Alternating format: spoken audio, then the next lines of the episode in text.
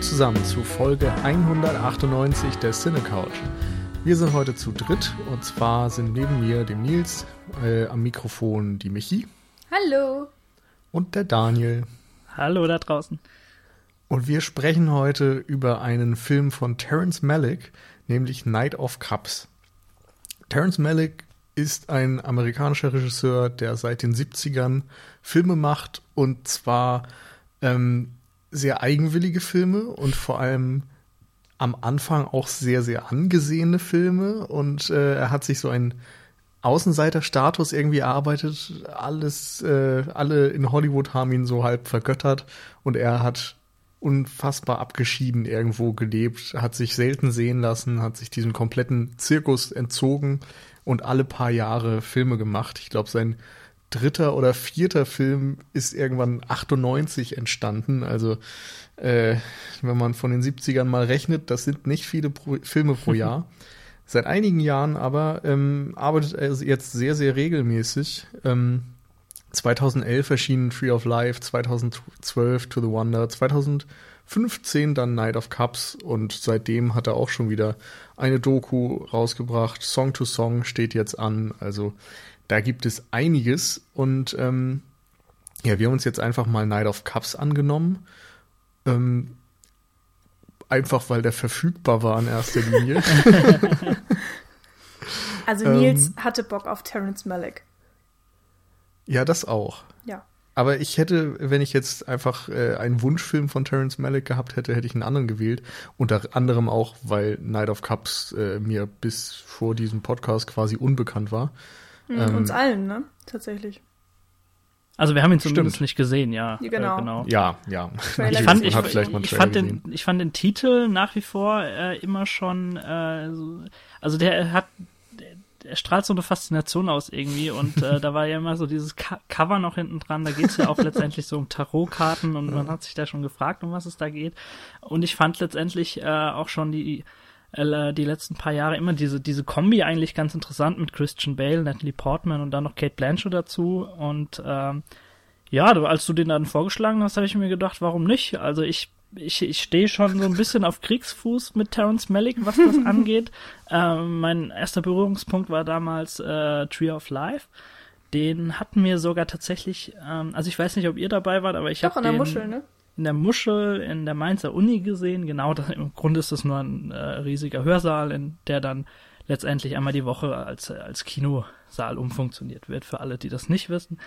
Und äh, da haben wir Tree of Life gesehen und ähm, das war noch so in der Anfangseuphorie, ah, ganz viele äh, Leute, die diese Leidenschaft teilen, treffen da aufeinander und wir gucken jetzt alle super gute Filme und ähm, ja, Tree of Life war einer der wenigen, bei denen ich echt, ah, ich will nicht sagen pure Langeweile verspürt habe, aber ähm, schon so gedacht habe, okay, meine Zeit hätte ich irgendwie besser verbringen können ähm, als mit diesem prätentiösen Film und seitdem habe ich so ein bisschen das, den, den Klappstuhl ausgegraben, was Terence Malick angeht und äh, habe auf jeden Fall mit ein bisschen Ehrfurcht und auch mit ein bisschen Angst auf, die, auf, die, auf Night of Cups geguckt jetzt.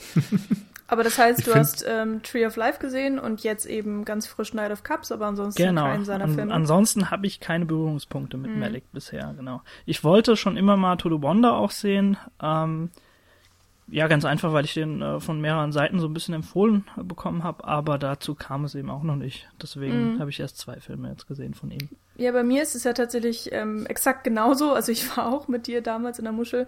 Äh, tatsächlich mag ich Tree of Life. Also ich fand den damals im Kino hat er sehr, sehr gut auf mich gewirkt und ähm, ich mag auch diesen Stil, den er da hatte. Fand die Schauspielleistung auch total toll. Ähm, das Blöde ist halt immer, dass man von den Trailern komplett fehlgeleitet wird. Also das war bei Tree of Life so, da hatte man, wenn man einen Trailer gesehen hat, einen komplett falschen Eindruck, was ein Film einen erwartet. Ich finde sowieso, dass Trailer bei Terence Malick einfach nicht funktionieren können. Mm, Aber da können wir vielleicht schon. auch später nochmal drauf zu sprechen. Also bei Tree of Life gab es ja dieses Debakel, äh, dass man gedacht hat, Sean Penn wäre im ganzen Film und, und hätte, mm, genau. hätte voll die wichtige Rolle und sein Name wurde auch dickfett ähm, vermarktet neben Brad Pitts und, und Jessica Chastain. Ja, genau, genau. Was? genau. genau. Ähm, ja, und im Endeffekt hat er, glaube ich, so fünf Minuten Screentime oder Und so. als er selbst äh, dazu befragt wurde, was seine Rolle in dem Film ist, äh, hat er keinen Satz drauf zu antworten. Also er wusste Ja. bei weitem nicht, äh, wie er in diesen Film reinpasst. Und das, Das sagt eben schon sehr, so sehr viel aus. Ja. Ja, aber Ja. Das, das ist tatsächlich auch wirklich ein spannender Punkt, weil Terrence Malick halt anders Filme dreht als andere Leute. Ja. Also Christian Bale hat da teilweise auch Geschichten erzählt, ähm, unter anderem eben auch von Night of Cups, Hm. dass er in vielen Szenen eben auch nicht wusste, was passiert und dass ähm, er vielleicht eine Regieanweisung bekommen hat, was, äh, was weiß ich, bestell dir einen Kaffee oder sowas. Ähm, aber er wusste nicht, was in der Szene passiert. Und dann hat irgendein Schauspieler auf einmal ein Signal gekriegt, dass er jetzt in die Szene gehen soll. Oder vielleicht wusste der Schauspieler das dann auch vorher. Aber Christian Bale wusste es halt nicht. Und dadurch entstehen ja auch so improvisierte Dinge und ähm, es gibt vielleicht ein Drehbuch, aber Christian Bale kriegt es nie zu lesen.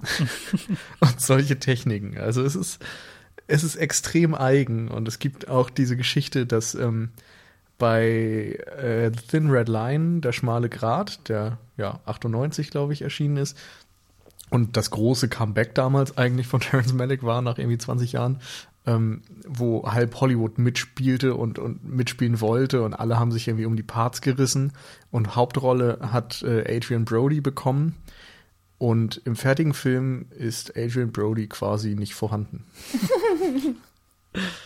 und ja, scheinbar wusste er das auch gar nicht so ganz genau. Ich glaube, Ist das schön, sind noch Dass wenn er dann mal in der Premiere das saß und dann dachte so, oh Moment, wo bin ich denn?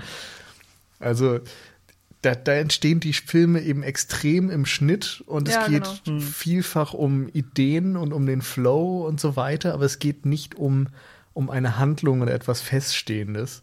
Ich habe jetzt vor ein paar Tagen auch noch mal ein äh, Interview gesehen mit Christopher Plummer äh, bei, bei diesem Hollywood Roundtable. Ich weiß nicht, ob ihr das kennt. Das gab es Äh, jetzt ja, zuletzt klar. mal vor den Oscars und so.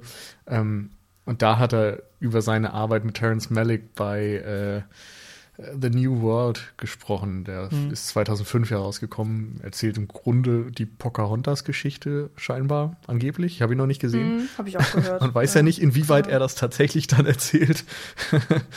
ähm, aber es äh, befindet sich wohl eine Pocahontas in diesem Film.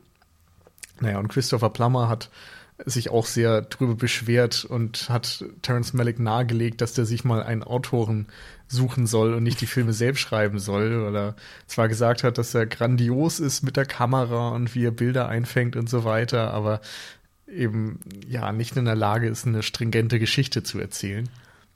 Ähm, Und- Ja, ja, red erst mal fertig. nee, das Wolltest ist es eigentlich. Da sagen kannst du gerne Bezug drauf nehmen. äh, nee, nee, ich wollte gerade nur mal reinwerfen, dass es äh, im Grunde auch vor allem bei den letzten Filmen nicht so schwer war, sehr gut, äh, sehr gute äh, Kameraaufnahmen ähm, zu bekommen, weil er hat, ich glaube, mit äh, Night of Cups sogar das vierte Mal jetzt schon, wenn ich mich nicht irre, mit, ähm, ich hoffe, ich spreche nicht falsch aus, Emanuel Lubezki zusammengearbeitet. Das ist, glaube ich, ein mexikanischer Kameramann, äh, der unter anderem für Gravity und auch Birdman bekannt ist und der auch 2014 und 2015 den Oscar abgeräumt hat. Ähm, und ja, so in der Riege zu einem der besten Kameramänner zur Zeit zählt. Und ähm, da, da sprechen wir definitiv vielleicht auch so über die größte Stärke, auch jetzt bezüglich Night of, Night of Cups, was die Bilder angeht und was die, die Machart angeht. Äh, das wird auch, denke ich mal, einen sehr großen Part ausmachen, einfach von unserer Diskussion gleich, wenn wir dann in die Vollen gehen. Ähm, das wollte ich nur noch mal kurz hinzufügen. Also bereits die vierte Zusammenarbeit, ich glaube bei Tree of Life war er damals auch dabei schon. Ja. Ich habe tatsächlich das Gefühl, dass, ähm, also ich habe auf, auf YouTube mir so ein bisschen was angeguckt über Night of Cups, weil ich auch wissen wollte, ob ich jetzt mit meiner Meinung einfach komplett falsch liege, ob die nur subjektiv ist oder ob tatsächlich irgendwie andere Leute eine ähnliche Meinung haben wie ich, bevor ich jetzt in den Podcast gehe und ähm, vollkommen verunsichert bin oder rante, was ja beides irgendwie nervig ist. Naja, egal, auf jeden Fall äh, waren es Leute, die mehrere Filme von ähm, Terrence Malick auch gesehen hatten und auch so ein bisschen ähm, kritisiert haben, dass Night of Cups so ähnlich ist wie Tree of Life, also von äh, von dem Gefühl einfach und wie es geschnitten ist und wie die Bilder gemacht sind und bla bla bla. Und dann habe ich jetzt fast schon das Gefühl, vielleicht ist es ein Nachteil, wenn man nur diese beiden kennt. weil ich dazu tatsächlich auch tendiere, die extrem miteinander vergleichen, äh, zu vergleichen, mhm.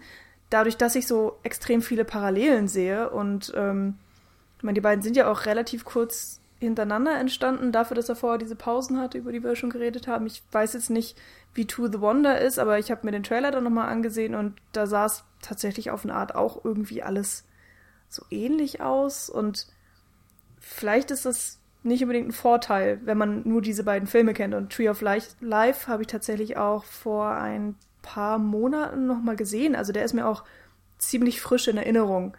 Und ähm, mich persönlich nervt es echt, dass ich, dass ich das Gefühl habe, ich kann diesen Film Night of Cups nicht komplett alleinstehend ähm, betrachten auf eine Art. Das ist irgendwie doof. Hm. Ich, also ich komme nicht davon weg. Ich weiß nicht, ja. geht das euch ähnlich?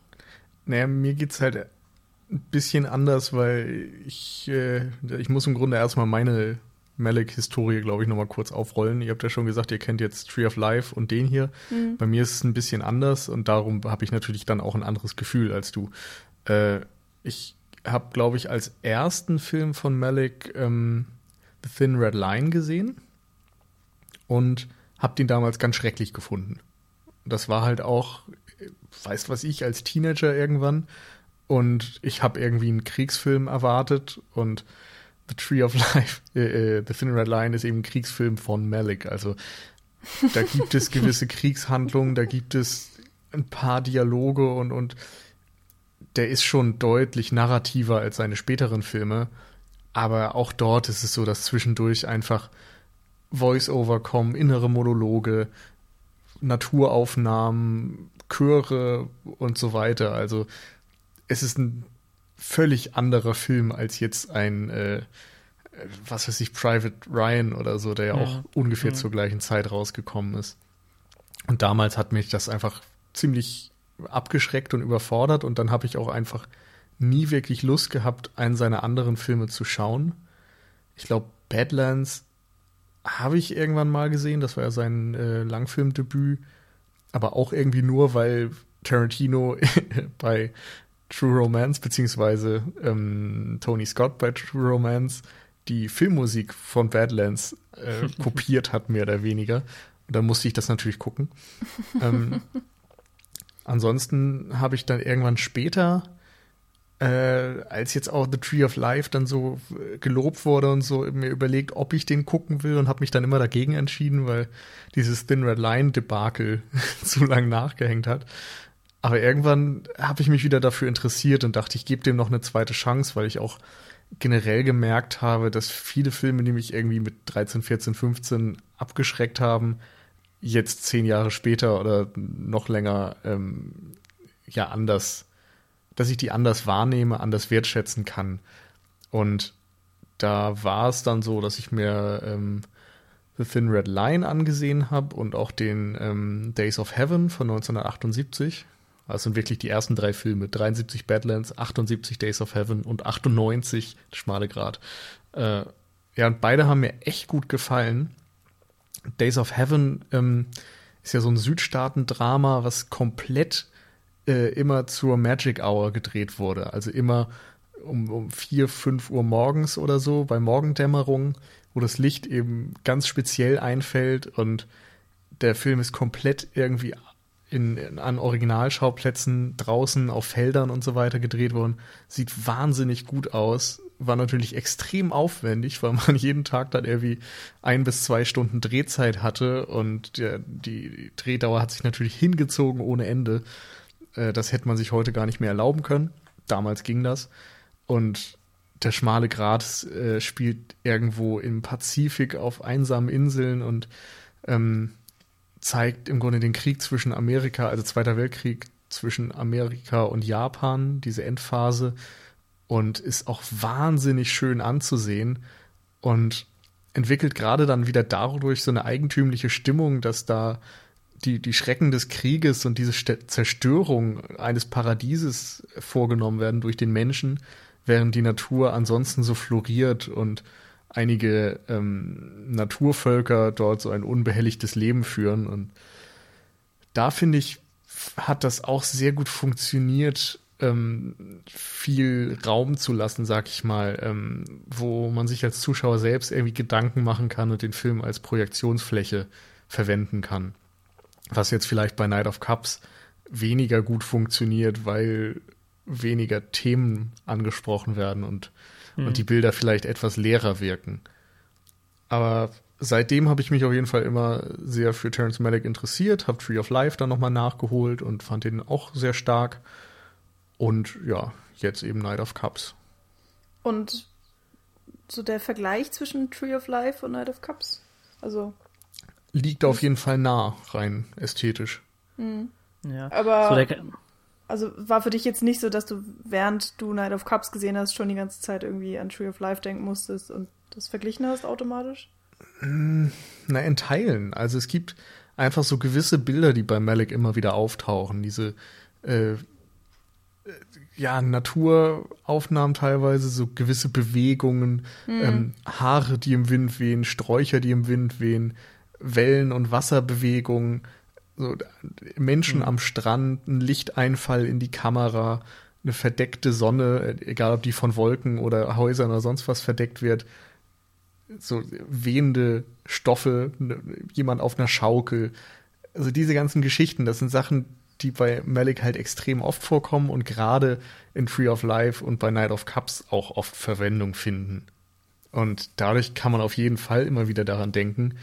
Und ansonsten natürlich auch einfach, weil er diesen Stil hat, dass er Szenen nicht unbedingt herkömmlich auflöst. Da, da gibt es viele Dialoge, die anfangen, aber nicht enden, sondern einfach hm. ineinander übergehen und, und zerstückelt werden und unterbrochen werden von Musik, unterbrochen werden von Geräuschen. Mal ist es einfach ein Satz oder ein Fragment, das geäußert wird und dann kommt ein innerer Monolog. Also es nimmt irgendwie nicht direkt Bezug aufeinander, sondern ist so ein Stream of Conscience.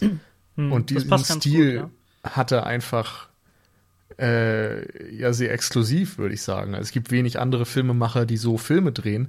Insofern liegt es nahe, dass man dann an andere Filme von Terence Malick sieht, wenn man einen von ihnen sieht.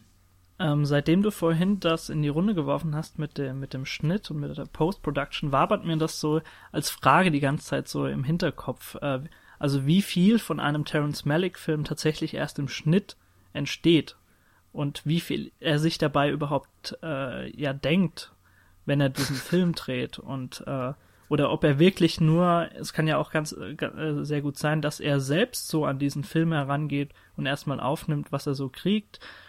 Ähm, vielleicht hat er so ein paar rote Fäden, die er irgendwie äh, hineinweben möchte, aber alles andere lässt er vielleicht auch so ein bisschen laufen, so ein bisschen schleifen, genauso wie der Vibe des Films das auch versprüht und dass das alles vielleicht dann letztendlich auch im Schnitt dann erst zusammenkommt und auch äh, vielleicht ein ganz anderer Film daraus entsteht, als er vielleicht ursprünglich drehen wollte.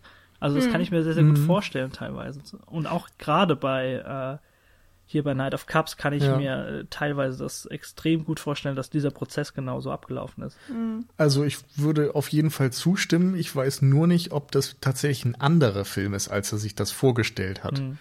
Ähm, weil ich glaube, das ist schon eine Technik, die er, die er so gut kennt, dass er ungefähr mhm. weiß, was am Ende dabei rauskommen ja, wird.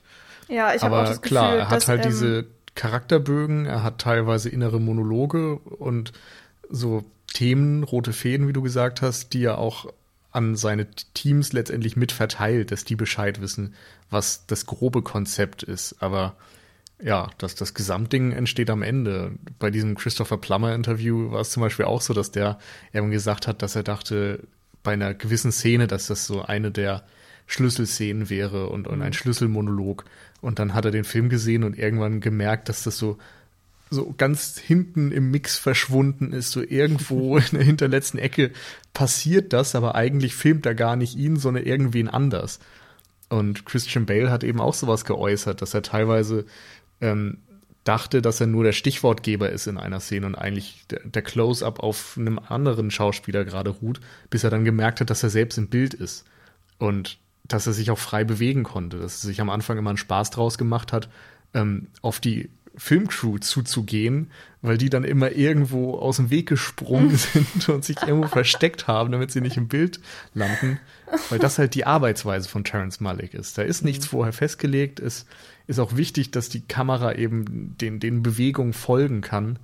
Und das ist ja auch so ein Punkt, den man in gerade auch Night of Cups immer wieder sieht, dass da die Kamera dem, den Raum wahrnehmen möchte, dass sie gar nicht so mhm. fixiert ist mhm. auf Figuren, ja. sondern mal auf irgendwelche Objekte und, und mal einfach, ja, ich weiß gar nicht, was sie macht. Sie, sie bewegt sich einfach, sie fließt, sie schwebt. Mhm. Äh, noch kurz zu ähm, der, der Freiheit, die er sich nimmt. Ähm, also ich habe auch das Gefühl, genau wie du, Nils, dass er schon wirklich eine feste Idee hat, wo der Film hingehen soll oder was das Grundthema ist oder was auch immer. Ähm, eine Hypothese meinetwegen auch. Aber er lässt sich einfach extrem viele Freiheiten, wie das dann letztendlich gestaltet wird und äh, indem er einfach keine Zäune baut, sozusagen, okay, das darf auf keinen Fall passieren und ähm, wir drehen jetzt noch eine Stunde und, und dann ist Schluss und dann muss die Szene im Kasten sein. Also ich glaube, so denkt er halt einfach nicht.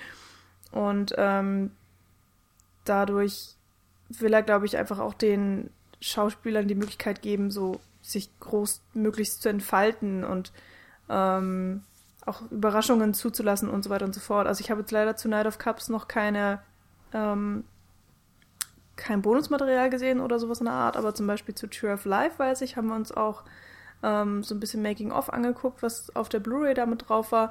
Kann ich sehr empfehlen, war extrem interessant. Vor allen Dingen, ähm, also da wurde auch so ein bisschen mal seine Arbeitsweise beschrieben, dass zum Beispiel Jessica Chastain und Brad Pitt hatten eine Szene, wo sie am gemeinsamen Abendbrottisch saßen mit ihren zwei Kindern. Ich glaube, es waren zwei Jungs. Und ähm, mhm. Brad Pitts Rolle war ja so extrem ähm, forsch. So, äh, die hatte extreme Regeln und am Tisch durfte eben nicht geredet werden. Und er selber hat sie aber immer gebrochen. Also er, Brad Pitt selbst hat geredet und dann haben seine Jungs ähm, ihn darauf hingewiesen, so, du musst jetzt aber auch still sein. Und daraufhin ist ein Streit entbrannt. Und ähm, das erste oder das eine Mal, wo diese Szene gedreht wurde, hat Terence Malick eben gesagt, okay, so und so, äh, dieser Streit passiert jetzt hier am, am Tisch und ähm, macht das mal komplett laut. Also, also schreit euch an, äh, rennt vielleicht irgendwie auch aus dem Raum raus oder knallt mit den Türen, was auch immer. Und dann haben sie das getan. Ähm, und dann haben sie die Szene nochmal gedreht, also gleiche, ähm, gleicher Auftakt sozusagen für die Szene. Aber diesmal mit der Anweisung, dass sie so still sind wie möglich. Also am besten auch fast nichts sagen und dass der Streit nur ähm, mit der Gestik und Mimik ausgetragen wird. Mhm. Und tatsächlich sind im Film beide diese Szenen oder diese, ja, also es wurde alles gefilmt und, und beides ist im Film gelandet. Also diese, es wurde so gut miteinander zusammengeschnitten, dass du das überhaupt nicht gemerkt hast, dass das nicht zusammengespielt wurde. Also das äh, begeistert mich tatsächlich immer noch und, und wenn ich mit irgendwelchen Leuten über Tree of Life rede, dann rede ich immer darüber, weil ähm, ja, weil man dann einerseits besser verstehen kann, glaube ich, wie dieser Film gemacht wurde und ähm, was für Qualitäten er als Regisseur auch hat oder haben kann, weiß ich nicht. Ich fand jedenfalls bei mhm. Tree of Life hat es wunderbar funktioniert und für Night of Cups werde ich mir jetzt definitiv auch noch mal ein bisschen was raussuchen, wenn es da irgendwie Material gibt, weil ich schon das Gefühl habe, dass viel mehr dahinter, so was man gar nicht merkt. Also man soll es ja auch nicht unbedingt merken, aber für mich ist es auf eine Art ein Mehrwert, wenn ich ja sowas, sowas weiß. Also in diesem Fall, in der Szene, ähm, finde ich es tatsächlich einfach wirklich genial gemacht und ähm, ja, das zeigt eben auch, wie er was für eine Art Regisseur er ist, also auch wie er mit den Schauspielern umgeht und so weiter und so fort. Und ähm, kann natürlich jeder sehen, wie er will. Also ähm, manche mögen dann vielleicht lieber Kubrick, der der absolute Perfektionist ist und alles bis ins allerletzte kleinste Detail ausbaldowert hat und ähm, ich, ich glaube, als Schauspieler ist es äh, egal, ob du mit Terence Malick oder auch mit Kubrick gearbeitet hast. Beides ist auf seine spezielle Art und Weise sehr anstrengend gewesen. Ja, hm. wahrscheinlich, ja. Aber wahrscheinlich auch beides sehr erfüllend auf seine Art. Mhm. Ja, also, also äh, rück, rückblickend auf jeden Fall bestimmt, ja. Ich kann auf ich jeden Fall beides wertschätzen. Also wenn ich jetzt so diesen, also auch beim Mumblecore-Film, die sind ja auch äh, zu einem Großteil immer Hm. improvisiert und so. Also ich würde jetzt. Da äh, muss ich auch gerade dran denken. Night of Cups würde ich jetzt definitiv nicht als Mumblecore bezeichnen, aber die gehen ja schon in so eine ähnliche Richtung mit der ganzen Improvisation und mit der Art, wie mit den Schauspielern gearbeitet wird und so weiter und so fort. Und ich finde sowas immer spannend. Also ich ähm, äh, gehe da gerne dann in diesen Film rein, um mich einfach auch mal auf diese andere Erfahrung einzulassen, damit man halt nicht sein 0815 Drehbuch kriegt und nicht schon weiß, wie der Film endet. Und ähm, das kriegst du dann eben mit einem Terrence Malick. So dieses, äh, dass, dass man sich einfach so ein bisschen überraschen lassen muss und auch ähm, definitiv auf den Film einlassen muss. Im, im, im argsten Sinne vielleicht auf eine neue Art von Film oder eine ganz andere Art von Film, die ähm, eigentlich auch schon mehr an Kunst heranreicht als an Unterhaltungskultur. Ja, das wollte ich auch gerade reinschmeißen. Also, wenn du sprichst die ganze Zeit von Film. Ich, ich, ich kann Night of Cups irgendwie nicht so als persistenten gesamten, äh, ähm, so ein gesamtes Konzept von Film sehe ich da nicht. Für mich sind das unfassbar viele Momentaufnahmen, die in, auf eine sehr künstlerische Art und Weise zusammengefügt wurden und da noch irgendwie dieser rote Faden dann reingesponnen wurde. Aber das ist eben genau das Problem, was ich eben bei Malik teilweise finde, dass ich, also von mir heraus, ganz persönlich, möchte ich, dass ein Film mich, ohne dass ich mich irgendwie auf Bonusmaterial und Konsorten stürzen muss, in irgendeiner Weise überzeugen und mir etwas geben. Und wenn das, wenn dieser Funke nicht überspringt, dann bin ich auch nicht bereit, irgendwie noch weiter äh, äh, mich äh, da, da, rein zu vergraben, um irgendwie noch so, so, so ein Fünkchen, Fünkchen Inhalt herauszuholen. Und, Ja, ähm, kann ich verstehen. Hm. Also mit der Aussage hast du auch erstmal vollkommen recht. Ich glaube, wenn man das so sagt, dann, dann muss ja jeder unterschreiben. Also wenn, wenn der Funke nicht überspringt, dann funktioniert ein Film bei einem persönlich eigentlich nie. Ja. Ähm, für mich ist es so, ich sehe natürlich genauso das Narrativ Night of Cups enorm viele Probleme hat. Und wer jetzt einen narrativen Spielfilm erwartet, wird höchstwahrscheinlich enttäuscht sein. Ähm, aber du weißt ja jetzt oder wusstest auch im Vorfeld, dass das beim Malik wahrscheinlich ein bisschen schwierig ist, ne? Mhm, klar. Ähm, ist es jetzt so, dass das ja auch so diese, diese Form des Films, sag ich mal, gar nichts gegeben hat? Also die Schönheit der Bilder, sag ich mal, die, diesen Flow, finde ich, den, den der Film durch seinen Schnittrhythmus teilweise entwickelt. Mhm. Ähm, also gerade der Vibe, der äh, vom Film entwickelt wird, ist genau das, was mich noch, sagen wir mal, am Ball gehalten hat. Also, ähm, wir können ja, also nur um schon mal zu sagen, wir, wir können gleich nochmal ganz kurz auf die, die, auf die Narrative auch eingehen. Es gibt ja trotz allem eine, Ja. äh, die können wir gleich mal reinschmeißen, um was es da geht, äh, welche Rolle Christian Bale spielt.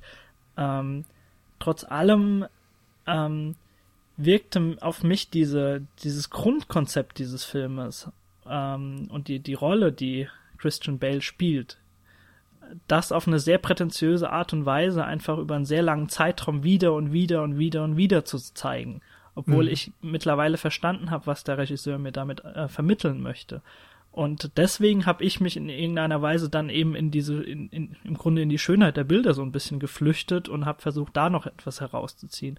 Mein größeres Problem war dabei ähm, eher der, der Faktor, dass Malik äh, mit, sein, mit seiner Mache, mit seiner Schnittweise da auch so teilweise dann rangegangen ist, dass er, selbst wenn er schöne Bilder eingefangen hat, denen nicht so wirklich die Zeit gibt, um zu atmen. Sondern du siehst dann auf einmal schon wieder Christian Bale in einer ganz anderen Situation, während währenddessen redet schon einer und den, den hörst du aber nur auf der Tonspur, der kommt aber aus einer ganz anderen Szene, aber dann siehst du nochmal die Wolken und dann bist du wieder auf der Party, währenddessen liegt er mit irgendeiner Frau schon drei Tage später im Bett. Und das wird alles so verwoben miteinander. Und ähm, ich habe nicht so das Gefühl, dass ich so ein bisschen innehalten kann bei den Bildern, die dort eingefangen werden. Und äh, das war so der ja der, der der Knacks, der dann letztendlich übrig blieb. Aber natürlich ähm, kann ich jetzt nicht sagen, dass ich völlig äh, verschlossen blieb, was dieser, was diesen Vibe von klassischen Terrence Malick angeht. Also Ja. mich hat er da teilweise dann auch so eine halbe, dreiviertel Stunde mal bekommen und äh, dann bin ich auch am Ball geblieben. Ja, das ist so ein Film, der es einem schwer macht über eine komplette Laufzeit, ne? Hm, genau. Ja. Also für mich ist halt, ich habe ja gesagt, so ein narrativer Spielfilm ist jetzt nicht das, was ich erwarte. Ähm, mm. Und habe so ein bisschen drüber nachgedacht, was Malik, was vielleicht eher die Referenzpunkte sein könnten. Und bin dann so bei teilweise Dokumentarfilmen gelandet. Ähm, einerseits sowas wie Baraka oder Samsara von mm, Ron Frick, glaube ich, die ja beide im Grunde nur aus so Naturaufnahmen, ja, aus Bildern oh. und Musik bestehen. Und halt wunderschönen Bildern auf jeden Fall. Extrem farbenfroh mit, ich weiß gar nicht, was für Objektive die da benutzt haben, aber die haben irgendwie auf der kompletten Welt ähm, Naturorte und Bauwerke und teilweise auch religiöse und spirituelle Orte aufgesucht und die gefilmt ähm, mit, ich, ich glaube, auf, auf 70 Millimeter Film und so. Also es sieht wirklich wahnsinnig gut aus. Ähm, und erzeugt dadurch natürlich auch erstmal eine eigentümliche und eigen eine Wirkung, die man sonst nicht kennt von anderen Filmen. äh, und man hat dort sehr viel Zeit für die Bilder. Hm. Und andererseits habe ich ein bisschen an, ähm, wie heißt er noch, Man with a Movie Camera von Sieger Werthoff gedacht. Ja, der Mann mit der Kamera, genau. Richtig. Der Mann mit der Kamera, genau. Also diesen, diesen äh, russischen ja, genau. Experimentalfilm im Grunde, ne? Wo vor allem Maschinen und, und Stadtaufnahmen und sowas in so einem schnellen Schnittrhythmus aneinander gehängt werden, dass dadurch irgendwie eine, ja, ein Rhythmus so ein Organismus entsteht. entsteht ne? Genau, ein Organismus, der auch einen irgendwie mitreißt, aber mhm. bei mir auf jeden Fall auch dann nach einer Stunde Laufzeit oder so irgendwann an so einen Ermüdungspunkt gekommen ist, wo ich mhm. das Gefühl hatte, ich habe es verstanden, ich habe es aufgenommen, es hat mir gefallen, mhm. aber ich, ähm, ich muss jetzt aussteigen quasi. Könnte man dann vielleicht die These aufstellen, dass ein Terence Malick-Film mit Arbeit verbunden ist, die dir aber in irgendeiner Form letztendlich am Ende oder dich dann auch belohnt, wenn du durchhältst? Ich weiß es nicht. Also, also das ist auf jeden Fall vielleicht das Erfolgserlebnis, was man sich da wünschen würde und was mh. im Idealfall auch erreicht wird. Ich hatte es tatsächlich auch am Anfang so, also ähm, im Vorgespräch, Nils, hattest du ja auch schon kurz gesagt, die erste halbe Stunde hat dir eigentlich so am besten gefallen. Und mhm. mir ging es auch so, am Anfang hat, haben mich die Bilder auch noch ziemlich in ihren Bann gezogen. Und ähm, da habe ich mich auch auf nichts anderes konzentriert als, als auf diesen Film. Aber irgendwann war ich dessen einfach so überdrüssig, weil sich das so extrem wiederholt hat alles. Also mhm. jede Einstellung, die dann kam, hatte so das Gefühl, so irgendwie hatten wir das doch so in der ersten Hälfte des Films. Also sei das jetzt eine Landschaftsaufnahme oder irgendwas, wo äh, Christian Bale läuft irgendwo rum oder Christian Bale steht irgendwo und guckt irgendwo hin. Christian Bale hat irgendeine Frau, mit der er im Bett rumspringt und irgendwie körperlich ganz merkwürdige Sachen macht. Und es war immer wieder das Gleiche und es war alles schön. Ähm, da kann ich überhaupt nichts gegen sagen. Es war toll fotografiert und ähm, die Kamera war ja auch immer in Bewegung. Ähm, also es war jetzt nichts Einschläferndes eigentlich, aber ich konnte mich irgendwann nicht mehr konzentrieren. Ich bin mit den Gedanken so abgeschweift und habe darüber nachgedacht, so, okay, hm, was muss ich jetzt noch machen? Was sind meine nächsten Aufgaben für diese Woche so? Und dann, oh fuck, da ist, so, ja, da, oh, da ist schon wieder eine neue Frau. Oh mein Gott, jetzt, wie heißt, ist, oh, ist die wichtig? Oh, mhm. Macht die irgendwas? Ach nee, guck mal, sie ist schon wieder weg. Und, das lag ähm, aber vor allem auch daran, ach, dass nicht äh, jeder Frau so dieselbe Gewichtung beigemessen wurde in dem ja. Film. Aber da können wir jetzt mhm. auch auf jeden Fall zu sprechen. Klar, kommen. aber ja. ganz ehrlich, also der Film ist zwei Stunden lang und der hätte mal locker irgendwie auch eine halbe Stunde kürzer sein können durch, und der hätte eigentlich nichts verloren. Also er hätte wirklich ja. Meiner Meinung Aber er hätte vielleicht auch drei verloren. Stunden länger sein können und irgendwie eine fünfteilige Fernsehreihe und hätte dann auf einmal eine Handlung gehabt, der man folgen kann oder so. Ich weiß es nicht, aber also vielleicht Handlung. funktioniert das ja dann theoretisch auch wieder besser. Man ja, weiß es ja nicht. Wir sind jetzt, glaube ich, schon, äh, sind wir schon bei über einer halben Stunde? Ich glaube schon. Äh, und wir haben immer noch nichts von dieser ach so phänomen phänomenalen Handlung erzählt. Äh, wir werfen zum 15. Mal Christian Bale in die Runde und jetzt sollt ihr da draußen, die den Film vielleicht auch noch nicht gesehen haben und ihr euch trotzdem traut, ihn anzugucken, trotzdem eine gewisse ja, Weise, in einer gewissen Weise vermitteln, um was es dort geht. Äh, und zwar geht es tatsächlich um Christian Bale, der ja erfolgreicher Filmschaffender mittlerweile ist. Ich glaube, er ist Schreiberling, Drehbuchautor, genau, Drehbuchautor. der es mittlerweile geschafft hat, im Ruhm und im Exzess lebt und äh, ja, die, die, die kleinen Gefälligkeiten und alles, was so äh, Los Angeles und äh, ja, das, das große Business ausmachen, das kann er alles leben, aber das Problem ist, dass ihn das mittlerweile sehr, sehr langweilt. Er liebt es, wenn die Menge ihm zuapplaudiert, aber er merkt so langsam, dass sich eine unheimliche Leere in seinen Alltag eingeschlichen hat. Und in dieser Welt, die so um ihn herum eigentlich nur aus Fassaden besteht, versucht er jetzt so ja den, den Grund seines Seins herauszufinden. Und da begibt er sich eh letztendlich mit uns als Zuschauer auch auf, auf eine Reise, auf der er, er mehrere Frauen kennenlernt, seien es Frauen, die er mit denen er Beziehungen hatte, beispielsweise mit Kate Blanchett, die damals auseinandergingen und wir erfahren, warum das so war. Neue Menschen, neue Frauen, die ihn völlig äh, faszinieren oder auch ähm, ja, er sich in verschiedenen neuen Rollen ausprobiert, also als Abenteurer in gewisser Weise, als Romantiker oder eben auch als Künstler. Und äh, da lernen wir dann eben teilweise die, die Frauen von einer, von einer bedeutenden Rolle kennen, manche äh, bleiben dann eher so im Hintergrund. Aber ich würde vielleicht so Natalie Portman und eben Kate Blanchett am ehesten noch die beiden äh, nochmal mhm. da hervorheben, wo wir auch vielleicht gesondert dann auch nochmal zu sprechen kommen drauf, weil die für den roten Faden und auch für ja, für den ganzen äh, Fluss des Filmes dann doch noch eine gewisse Rolle spielen. Mhm. Der Rest sind eher so, so, so Leute wie Imogen Poots oder äh, Theresa Palmer, das sind eher so Leute, die ihn vielleicht in so eine gewisse andere Perspektive rücken und ihn dann so des Weges wieder schubsen und er dann in die nächsten äh, schönen Bilder driftet mit uns als Zuschauer. Ich bin tatsächlich begeistert, wie viel Bedeutung du diesen Frauen zusprichst irgendwie. Also für mich waren das einfach so Du, ich habe hab mich auf alles gestürzt, was ich irgendwie raus, rausgequetscht habe aus diesem Film, während ich ihn ja. geschaut habe. Ja, das kann ich verstehen. Also ähm, für mich sagt dieser Film einfach aus und es ist so mehr oder weniger die Handlungszusammenfassung, gleichzeitig aber auch äh, vielleicht so ein bisschen die Beantwortung der Frage, was will der Film eigentlich? Ähm, so für uns, für den Zuschauer, was, was will er uns sagen? Ähm, ist so ein bisschen dieses Ding, dass Christian Bale zwar erfolgreich ist und er hat Geld und er hat alle materiellen Güter, aber er ist halt leer und hat vielleicht so eine Art Midlife-Crisis oder tatsächlich sogar auch Depression. Ähm, und er versucht, diese Leere irgendwie zu füllen und tut das halt einerseits mit dieser wunderschönen also Landschaft oder einfach, dass er sich mit schönen Sachen umgibt und also sei das jetzt die Landschaft oder eben Frauen, ähm, weil alles, was wir im Film sehen, sind einfach unglaubliche, wunderschöne so Hollywood-Schönheiten. Ähm, aber nichts bringt ihm irgendwas. Außer vielleicht Natalie Portman, die er aber nicht haben kann, weil sie ja schon verheiratet mhm. ist und dann tatsächlich schwanger wird. Und wenn, wenn das irgendwie so der Kern des Films ist, dann muss ich sagen, ist mir das echt zu wenig. Also du hast einfach einen Mann, der ist deprimiert und er läuft die ganze Zeit rum und ist so, ne. Naja, er ist halt auf Sinnsuche. Er hat, ich finde, dieser Monolog da am Anfang, äh, das ist, glaube ich, auch irgend so ein Pilger, sonst was Geschichte oder so äh, von diesem Night of Cups.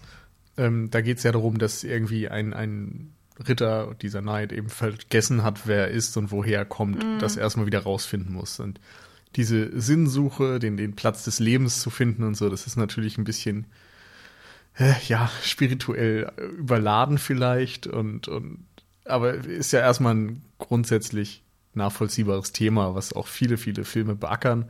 Ähm, aber natürlich ist dann am Ende die Frage, was bietet uns Night of Cups tatsächlich an? Mhm. Und ich finde erstmal das ganz spannend, das so aufzuziehen und auch zu versuchen, das in verschiedenen Episoden zu erzählen, ähm, die eben immer entweder mit den Frauen zu tun haben oder dann vielleicht noch einmal irgendwie mit dem Vater oder so. So ein bisschen mhm. äh, Familienprobleme kommen da ja auch durch. Aber ja, es, es, stimmt schon, dass vieles einfach extrem blass bleibt. Ähm, ich habe den Film jetzt auch echt vor ein paar Tagen gesehen, also es ist schon wieder so aus dem äh, Kurzzeitgedächtnis wieder raus und ich kann im Grunde nichts mehr sagen von den ganzen Handlungen. Ich weiß nur, dass Antonio Banderas ganz lustig war auf der Party. Mm. Ähm, und sowas. Ich erinnere mich an, an diese einzelnen Momente, aber ich erinnere mich an keinen Dialog und sowas. Und eben auch, mm. weil es keinen klassischen Dialog gibt, der jetzt ne, mit, mit Schuss gegen Schuss aufgenommen wäre mm. und, und beginnt und endet an einem festen Zeitpunkt, sondern es ist eben immer dieser konstante Fluss, der von, von mhm. anderen Zeitebenen und sonst was unterbrochen wird. Da hast du jetzt gerade zwei ganz interessante Dinge reingeworfen, auf die ich auch gerne eingehen würde. Das eine ist äh, erstmal die Unterteilung. Also es gibt mhm. ja vielleicht so eine Art ja Episoden oder Kapitel oder Abschnitte, ähm, ja, wo dann halt Kapitel ganz kann kurz eigentlich auch nennen, ja. Ja, so so ähm, schwarz auf dem schwarzen Bildschirm hast du so eine weiße Schrift und dann steht da zum Beispiel Judgment. Das ist das eine, worauf ich mich noch, woran ich mich erinnern kann. Und ja, ich glaube, das sind alles Moon ist noch dabei. Das oder? sind alles Tarotkarten, ja, die genau. in irgendeiner Weise eine Bedeutung haben, genau. Ja. Ähm, ich habe mir halt gedacht so, also mich hat's tatsächlich geärgert, weil ich einfach, ich habe es nicht verstanden. Und ich habe gedacht, so, ich habe doch jetzt mhm. wirklich keine Lust zu recherchieren, was der Scheiß bedeutet, nur damit ich diesen blöden Film besser verstehe. Und ich habe da wirklich gesessen und, und habe drüber nachgedacht. Also vor allen Dingen bei Judgment, weiß ich noch, habe ich da echt gesessen, da war ich schon genervt, weil ich glaube, das ist das dritte oder vierte Kapitel oder sowas. Also es ist nicht das erste. Und habe gedacht, gut, okay, jetzt passe ich mal auf. Jetzt gebe ich mir echt Mühe und versuche zu verstehen, wo hier Judgment irgendwie drin ist. Und ich hab's, ich hab's nicht rausgekriegt. Ich fand's super anstrengend. Ich ähm, weiß auch nicht, ob das so gedacht ist. Also, es, es liegt so nah ja, erstmal, ne? Dass, ja. dass ein Kapitel einen Titel hat, der dann für den Inhalt des Kapitels steht. Das kennen wir ja ansonsten so, aber weil das hier eben so überhaupt nicht aufgeht, ist dann die Frage, ob das einfach ein Fehler ist oder ob das gar nicht gewollt ist. Ja, aber wa Wenn das aber nicht gewollt ist, warum? Ist so ne? Also das ist natürlich auch wieder frustrierend, ja. aber ähm, also auf eine andere Michi, Art. Da hast, Michi, da hast du mein Hauptproblem angesprochen, was ich mit diesem Film habe. Und zwar einfach, ähm, also für mich äh, ist diese Kapitelunterteilung okay, wenn wir den, wenn wir in irgendeiner Form auf die Narrative zu sprechen kommen. Da sind die Frauen, die nach und nach in sein Leben treten, ihn in irgendeiner Weise prägen, verändern, weiterbringen. Äh, dann ist das alles schön und gut.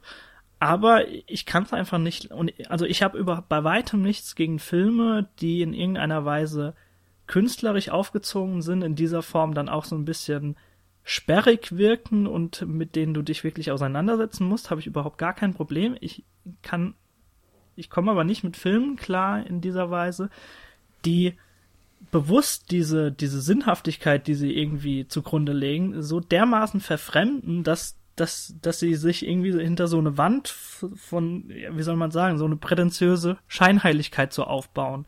Und dass du hinter dieser Verfremdung im Grunde eigentlich gar nichts mehr so, so wirklich erkennen tust. Also ich, ich sehe es eigentlich auch nicht ein, dass ich mir dann im Grunde jede dieser Tarotkarten im Internet durchlesen ja. muss, was die denn an Bedeutung hat. Ich habe jetzt auch mal speziell ähm, zu der zu der Night of Cups, die ja tatsächlich dann auch noch mal eine Tarotkarte ist.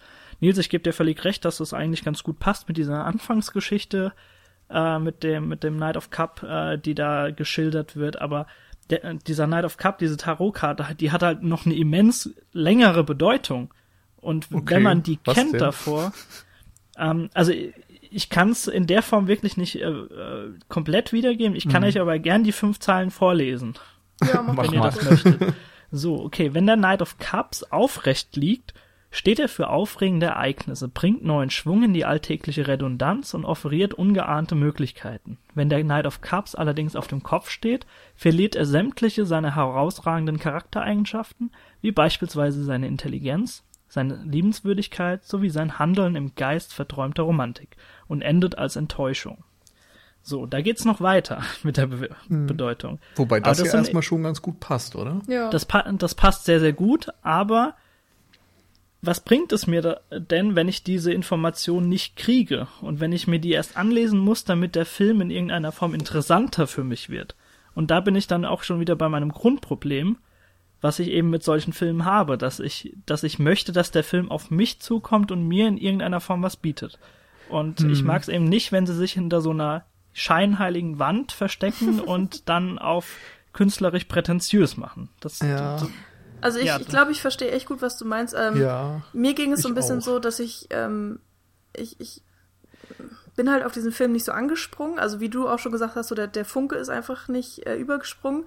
Und deswegen hatte ich so meine Probleme damit. Und ich finde generell muss ein Film, wenn du ihn schaust, einfach auf irgendeiner Grundlage funktionieren. Und alles, mhm. was man dann noch lernt, also zum Beispiel, wenn ich mir jetzt die Mühe mache und diese Tarotkarten äh, recherchiere das muss alles ein Extra sein, was den Film im besten Falle natürlich noch äh, schöner macht für mich. Ja, oder, klar, natürlich. Und bei der Zweitsichtung ist er dann vielleicht noch besonderer auf irgendeine Art und Weise. Aber trotzdem bin ich der Meinung, ein Film muss ohne diese ganze Recherche bei der Erstsichtung auf irgendeine Art und Weise funktionieren. Mhm. Und hier bei Night of Cups habe ich tatsächlich so ein bisschen das Gefühl, dass das für mich einfach nicht funktioniert hat. Ähm, einerseits aus persönlichen Gründen, weil ich vielleicht persönlich eben mit dem Film nicht so viel anfangen kann, weil ähm, ja, weil ich rausgekommen bin und äh, gleichzeitig habe ich auch wirklich das Gefühl, dass er vielleicht zu viel vom Zuschauer abverlangt. Aber das ist natürlich extrem schwammig. Also sowas kann man fast überhaupt nicht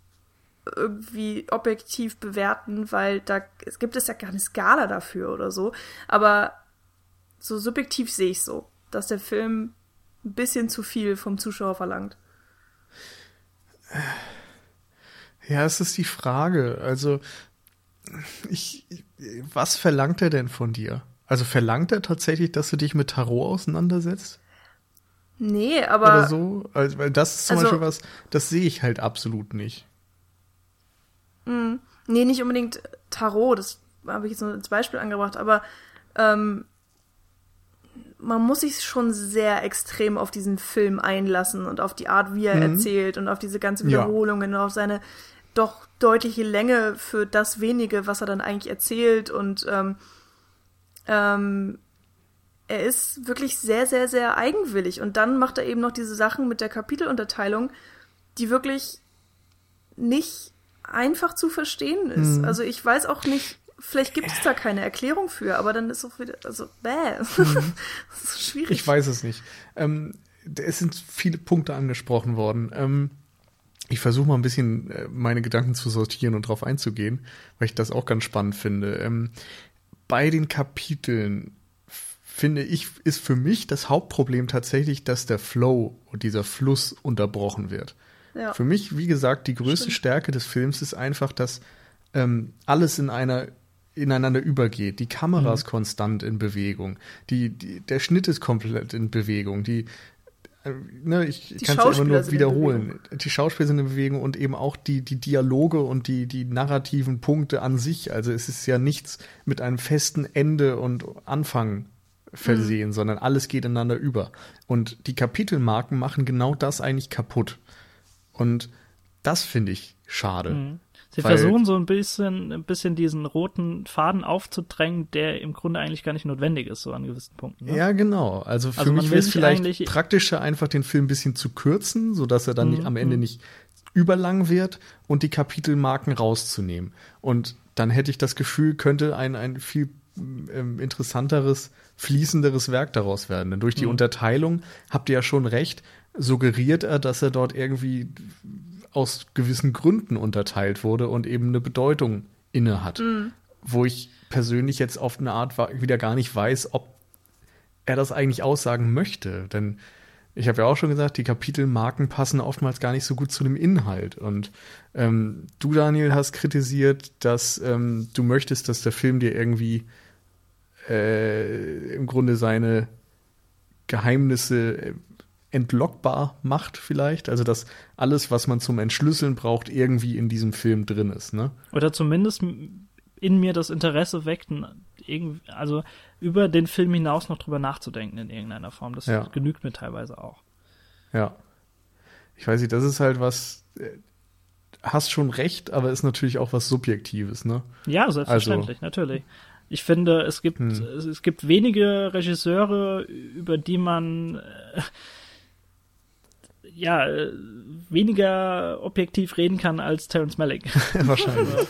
Und grundsätzlich finde ich, ist es halt auch irgendwie okay zu sagen, man, ähm, man, man fügt Dinge oder Codes oder, oder Symbole und Zeichen in Filme ein, die vielleicht nicht offensichtlich zu erkennen sind, sondern die eben nur für, was weiß ich, Literaturkenner oder für, für Historiker oder Philosophen oder so verständlich sind, wenn es denn so eine tiefere Ebene ist. Also diese Doppelkodierung ist ja häufig Mhm. etwas, was ne, selbst in, im Mainstream und so verwendet wird, wo du äh, Sachen ganz einfach auf der oberflächlichen Ebene wahrnehmen und lesen kannst und es funktioniert, dann ist es einfach eine simple ABC-Geschichte oder so. Aber wenn du ein Hintergrundwissen hast, dann kannst du eben noch mehr draus ziehen, weil du diese Verknüpfungspunkte hast und die Zeichen erkennst als das, mhm. was sie noch symbolisieren sollen. Und das ist auch so in etwa das, was ich halt meinte. Also, dass, er, okay. dass ein Film erstmal grundlegend funktionieren muss und alles andere, was in diesem Film steckt, mhm. äh, kann eben on top sein. Ja. Ist, also und darum will ich ihm halt erstmal gar nicht vorwerfen, dass er da irgendwie seine Tarot-Geschichten und irgendwelche Karten und sonst was beinhaltet, beinhält. Sagt man das Hä? so? Beinhaltet. Inne hat, wie auch immer. Ähm, Deutsch ist schwierig. äh, weil das ist ja was, das, das kann halt so ein Bonus sein, wenn einem mhm. der Film gefällt und so weiter. Ähm, aber es ist natürlich so, dass es fürs Entschlüsseln des Filmes möglicherweise wichtig ist, aber äh, er macht auf mich halt gar nicht den Eindruck, als wenn er so tiefgründig ist und als, als wenn da so viele Zeichen drin ja, wären, die man ähm, entschlüsseln könnte. Mhm. Also wenn er, wenn er noch mehr hat, als man bei der ersten Sichtung mitkriegt, dann kann es halt echt nicht viel sein. Das ist so mein Eindruck. Ja, und, und gleichzeitig habe ich halt noch nicht mal wirklich Lust, da jetzt zu recherchieren. Also der Film ist einfach so. Also ich finde, also anstrengend ist wirklich schon zu negativ, aber ähm, es ist kein locker flockiger, auch den gucke ich jetzt mal Film, was ja auch erstmal vollkommen okay ist, aber nach der Sichtung war ich auch echt so, uh, okay, ja, das war ja mhm. jetzt, oh mein Gott. Bin ich froh, also ich, dass ich das hinter mir habe. Ich finde, Art. anstrengend ist schon ein ganz passender Ausdruck dafür. Ähm, ich kann euch noch einen weiteren Grund nennen, oder ein weiteres Problem von mir nennen, ähm, was ich von Beginn an mit dem Film hatte. Und zwar äh, ist es völlig okay, dass Filme in gewisser Weise eine Thematik einführen. In diesem Sinne ist es eben Christian Bale, der unfassbar deprimiert ist. Der hat alles, aber er ist sehr, sehr leer in seinem Leben und, und äh, weiß im Grunde nicht, wohin mit sich. So, wenn du das etablierst und von da, von da aus quasi seinen Leidensweg, sein, seine Geschichte erzählst und wir die mit ihm erleben, alles wunderbar. Aber ich habe das Gefühl, dass dieser Film dir in jeder Szene exakt wieder diese Information vermitteln möchte. Mhm. Und dass ich, ich habe mir teilweise eine Dreiviertelstunde später gedacht, dass Terence Malick da stand und Leute, wartet ab, da kommt noch viel, viel mehr. Ich sage euch gleich dasselbe nochmal wie eben gerade. Wartet ab. Der Film ja. geht sogar noch über eine Stunde. ja. Ich weiß, was du meinst. Also ich, hab, ich sehe tatsächlich auch extrem wenig Entwicklung. Also in seiner mhm, Figur, genau. wenn man es überhaupt Figur nennen kann. Also ja, aber es ist ja halt auch, also da, da geht ihr halt, glaube ich, dann auch wieder mit zu herkömmlichen Maßstäben daran. Also natürlich ist da keine Figurenentwicklung, weil, weil diese ganze Figur ja auch gar nicht so stark ausformuliert ist. Ähm, und Entwicklungen funktionieren oder so ja eigentlich immer nur dadurch, dass Handlungen vorgenommen, dass das irgendetwas passiert und in dem Sinne passiert halt nichts. Also Christian Bale ist an gewissen Orten und ist zusammen mit gewissen Personen, aber da sind ja keine Plotpoints, die irgendwie mm. seine Figur weiterentwickeln könnten. Und mm. dass es irgendwie anstrengend sein kann und unüblich ist, das ist sowieso außer Frage erstmal. Ähm, aber ich finde es persönlich tatsächlich spannend, dann erstmal mich darauf einzulassen und mich zu fragen, warum mhm. das so gemacht wurde, was der Sinn dahinter sein könnte. Und mhm. dass es sich immer wiederholt, oder ja, da gebe ich euch irgendwo recht. Aber äh, das einfach dann von vornherein zu sehr abzutun, da kann ich mich dann auch wieder nicht mit anfreunden, weil ich ja, ich versuche eben noch zu verstehen, was er da mhm. genau ja, machen möchte. Ähm, um dem Film noch ein bisschen mehr Tiefe jetzt auch für den Zuhörer zu geben äh, und so, so ein paar Plotpoints zumindest aufzugreifen, hätte ich noch so ein, zwei Fragen an euch, ob die in irgendeiner Weise für euch vielleicht sogar den Flow, so diesen Vibe, den er versprüht, ausgemacht haben, euch eventuell aber auch vielleicht sogar rausgezogen haben aus dem Film. Und zwar zum einen, ähm, fandet ihr das redundant, dass man den Film quasi so aufgezogen hat, dass er wirklich auf sechs Frauen trifft und in dem Sinne natürlich jede ist völlig verschieden und alle können voneinander so, so also die eine ist die Träumerin, die andere ist so die im Leben steht, aber ja, total so unglücklich Bullshit. ist und oh Gott. also das sind alles sehr ich will nicht sagen Karikaturen. Woher hast du das denn? Was denn? Äh, die Träumerin. Also äh, hast du das selber so gesehen oder hast du das irgendwie naja, also gelesen? Die, äh, Theresa Palmer sagt ja im Grunde in jedem zweiten Satz zu ihm, also das ist die Go-Go-Tänzerin in jedem zweiten so. Satz zu ihm, dass dass die dass die Realität im Grunde total langweilig ist und warum soll man hier überhaupt leben? Also nur, ja. nur um, um es zu verorten, wen, über ja, wen ich okay. da gerade gesprochen habe. Aber fandet ihr das in, in der Form redundant und hättet ihr euch das vielleicht anders gewünscht, dass er vielleicht auf, ja, variablere Persönlichkeiten trifft? Natürlich, wir haben auch so sowas wie ein Antonio Banderas, der ihn irgendeiner, in irgendeiner Weise so auch so auf neue Partys einführt und so, aber ich, ich fand es eben so in gewisser Weise auch dann schon wieder ermüdend, dass es wirklich sechs Frauen sein mussten. Auch wenn sie völlig verschieden sind voneinander, aber er kommt trotzdem immer wieder in dieselbe Situation herein. Hm. Oder habt also ihr dieses, das so als, ähm, als äh, guter roter Faden gesehen, dass ihr wenigstens irgendwas habt? Äh, ich hab's keine halt, Ahnung. Nee. Ich hab's als erstmal nicht. Ähm, ich gehe da aus einer anderen Denkweise ran, glaube mhm. ich. Und zwar ist mir das irgendwie schon immer mal wieder im Kopf rumgeschwebt, dass ich das Gefühl habe, im Grunde ist er so eine Art Impressionist. Mhm. Also er versucht einen Terrence Eindruck, Malick oder Christian Bale? Terence Malick. Mal, oder? Also er versucht dir irgendwie einen Einblick in das Gefühlsleben von Christian Bales mhm. Figur mhm. zu geben. Dass ja. der irgendwie, wie gesagt, diesen Platz im Leben sucht und nicht findet und ähm, seine Ups und Downs hat und irgendwie damit kämpft, irgendwie sich zurechtzufinden und alles wiederholt sich. Alles ist irgendwie in Bewegung und trotzdem kommt er nicht vorwärts. So, so dieses Gefühl vielleicht. Und ähm,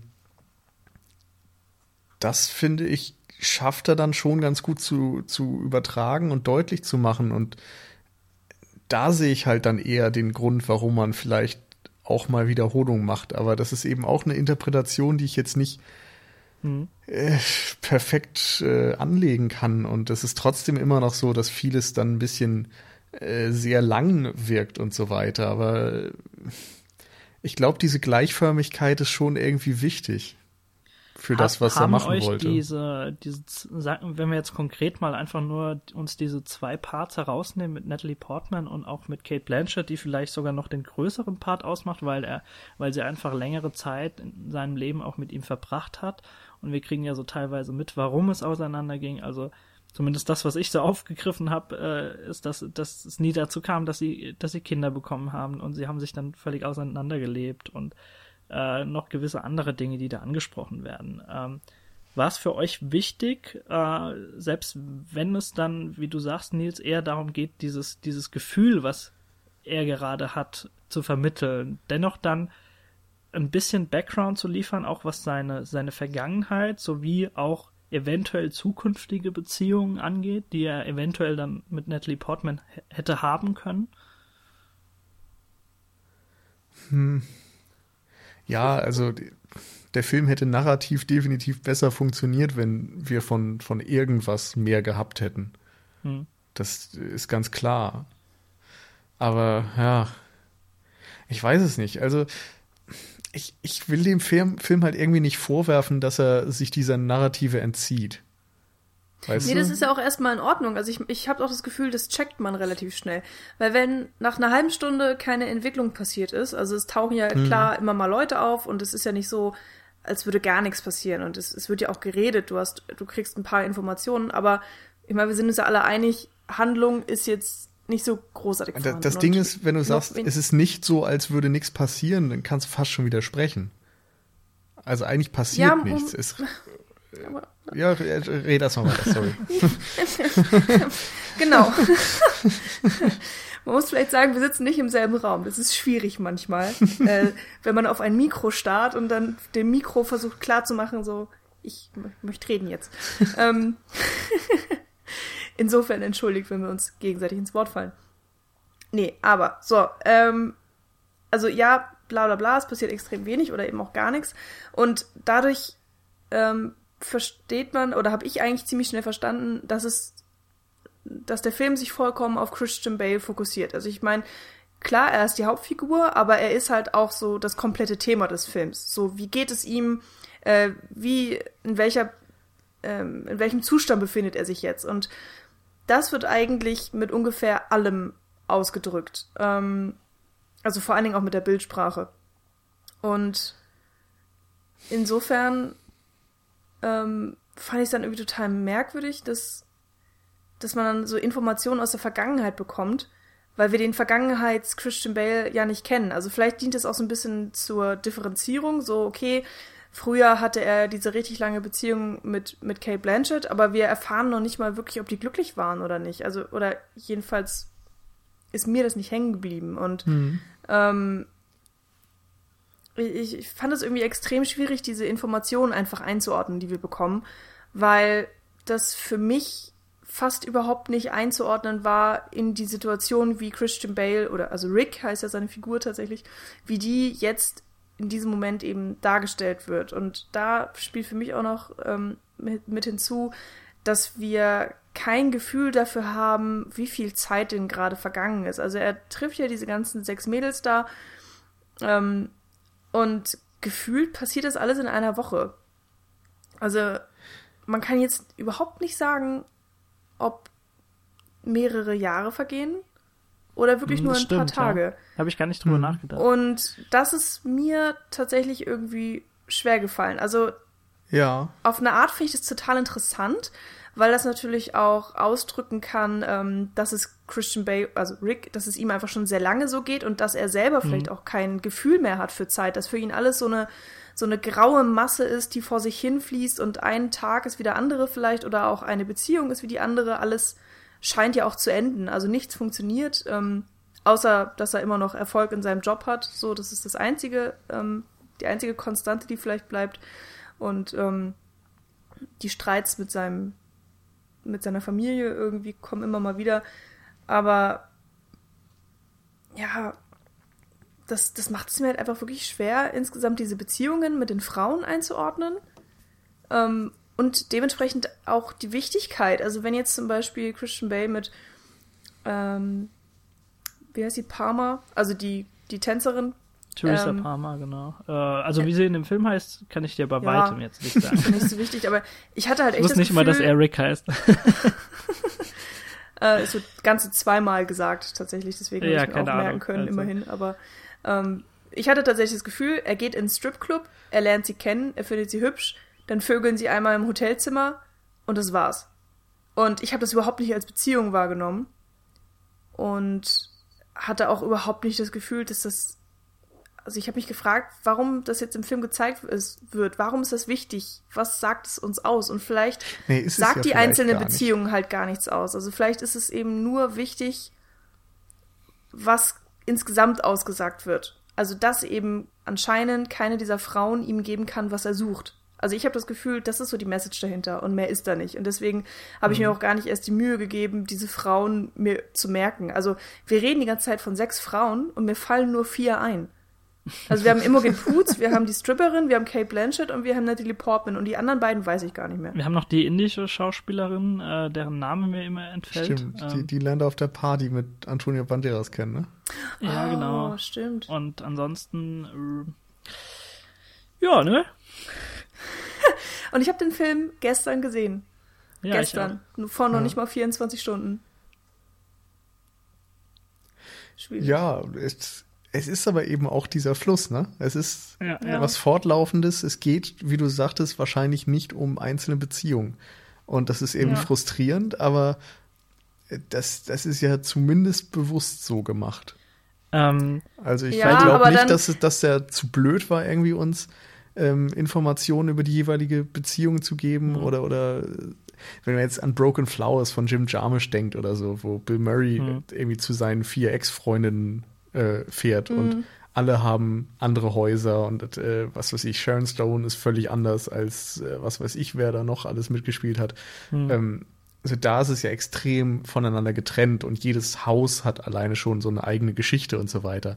Ja. Und das ist halt absolut nicht das, was Terence Malick hier erzählen möchte. Er möchte diese Gleichförmigkeit erzählen und greift vielleicht auch dieses Gefühl von, von ähm, in inhaltlicher Lehre in Hollywood und so weiter auf, dadurch, dass alles so ein mhm. schöner Schein ist, aber eben ohne Hintergrund, ohne Sinnhaftigkeit.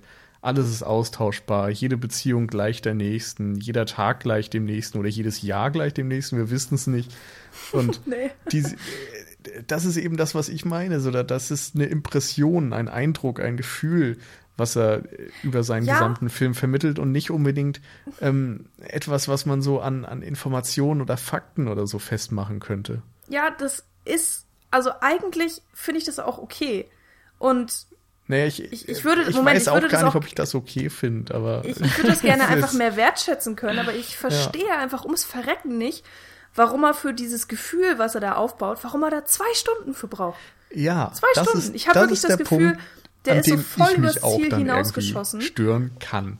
Und, mhm. und äh, ich, ich habe wirklich das Gefühl, der liebt das, was er da gemacht hat, viel zu sehr, als dass er mal einen Schritt zurückgehen könnte und vielleicht sagen könnte, okay, weniger ist mehr, vielleicht mhm. in dem Fall. Und, und ähm, ich mein, vielleicht konnte er einfach nichts rausschneiden.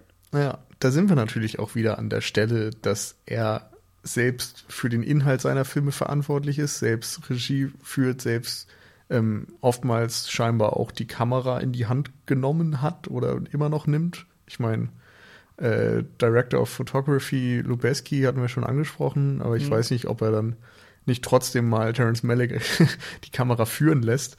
Ähm, und den Schnitt macht er eben auch selbst. Und Schnitt ist eben in diesem Fall ganz deutlich Montage. Ne? Und mm, ja.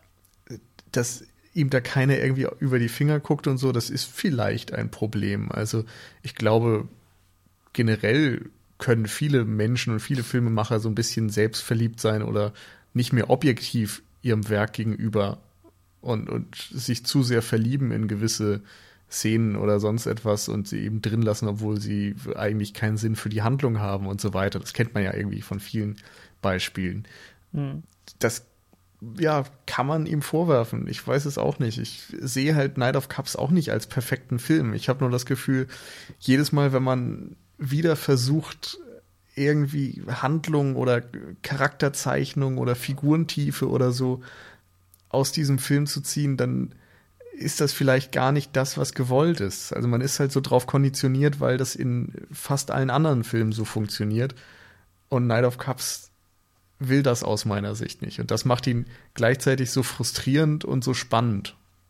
Ähm, der Film hatte eine Wendung. Ähm, Was? Im, Im Gesamten, also äh, ein Punkt, an dem ich dachte, okay, vielleicht gibt er mir jetzt ein bisschen mehr an Ach die so. Hand. Und das ist äh, als tatsächlich sein familiärer Background äh, hinzukommt. Also man sieht, ich glaube, man lernt erst seinen Bruder kennen. Ja. Ähm, das ist Wes Bentley, den, den kennt man am ehesten, glaube ich, aus äh, American, American Beauty. Achso. Ja.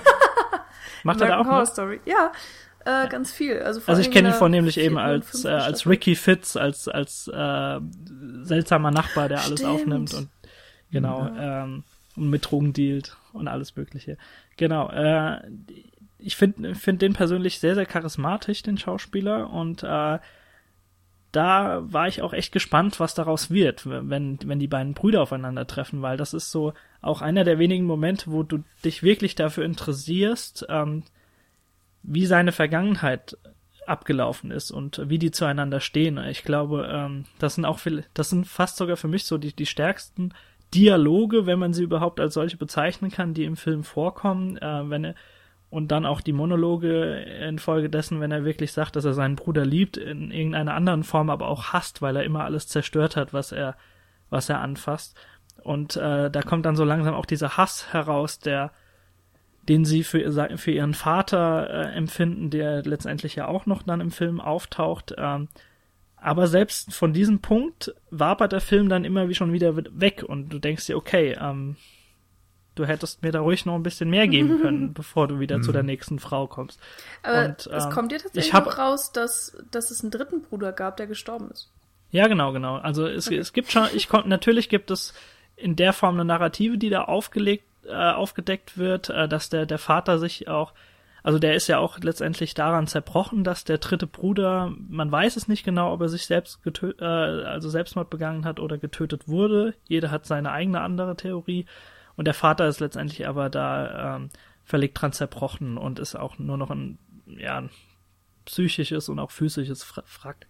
Ähm, und ja, das, das wird zwar in den Film eingebunden, meiner Meinung nach aber auch nicht zu einem gewissen zufriedenstellenden Abschluss gebracht. Und das wäre vielleicht am ehesten vielleicht der Punkt gewesen, bei dem du das noch hättest hinbekommen können.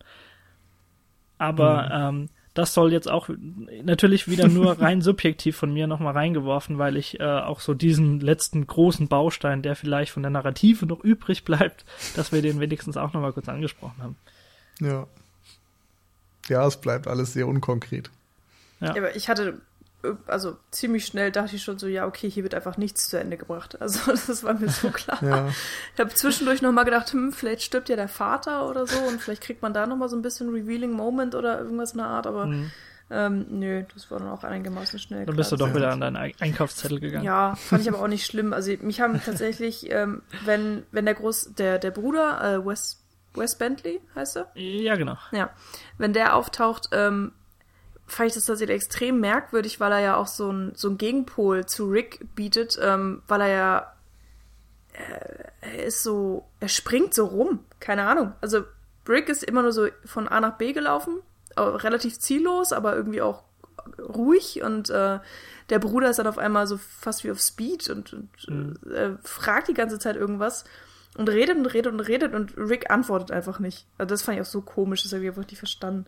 Ähm, naja, aber ich, ich aber der Film vermittelt ja trotz allem in gewisser Weise, dass die beiden Brüder dasselbe Problem haben. Also auch er fühlt nicht wirklich irgendetwas ja. in dieser Welt. Ja. Ähm, also es kann natürlich auch echt sein, dass der Tod des Bruders ähm, ja, der Anfangspunkt da dafür war daran, oder so. Ja. Mm, das, das ist der Punkt, wo, wo alles zerbrochen ist. Hm. Naja, sei es drum. Ähm, es gibt ist übrigens auch wieder Sachen. so eine gewisse, ähm, nur ganz kurz, äh, ja. eine gewisse Ähnlichkeit zu Tree of Life, wo es ja auch um ja, Kindheit ja. geht und wie die Kindheit einem dann mhm, später genau. beeinflusst.